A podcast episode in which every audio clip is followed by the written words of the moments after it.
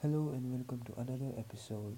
I am your host Siddhan, and in this episode I'll be sharing my thoughts about a subject named as living conversations.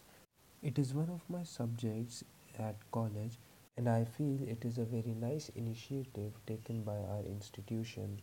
We got to learn a lot about people's behavior and why do they do it. We studied about how we can judge a person's attitude towards ourselves by observing their body language. People act differently in different situations, and it would be very comforting for someone if we could react accordingly. In order to talk easily with others, we must try to understand or at least listen to the other person properly. Our body language plays a very important role while having conversations with a person or in a group. It reflects our interest in the discussion and also our confidence. These are key points to remember in order to have an impactful impression in public, though it is crucial to understand that it can also backfire if not done correctly, and you will end up making a fool of yourself. Talking about body language and public speaking, we cannot ignore that we should also speak wisely while talking to someone close to ourselves.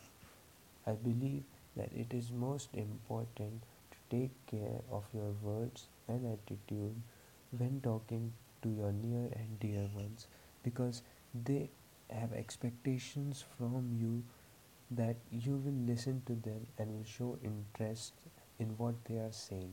For instance, if they are not doing good or they had a bad day, they want to express their feelings to you, but if we won't cooperate with them and remain busy with our stuff, it will make them feel not so important. This often leads to conflicts in a relationship. We all will agree that conflicts does happen in every relationship, but it doesn't mean we won't try to find out a way in which these differences can't be minimized. If we smartly handle these sensitive situations and try to understand the other person, these problems can be tackled with ease and major fights can be avoided. This strengthens our bond and deepens our relationship with that person. That's all for this episode. Siddhan Seth signing off.